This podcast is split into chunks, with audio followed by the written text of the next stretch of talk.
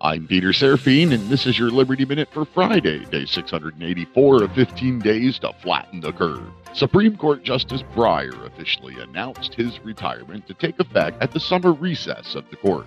Senator Hawley warns to expect a major battle if President Biden appoints a woke activist. Senator Manchin said he would support an appointee that is more progressive than himself. Biden announced that he will appoint a black female by the end of February because that strategy worked so well with his vice president. How about we drop the woke racism and focus on qualifications instead of melanin, chromosomes, and genitals?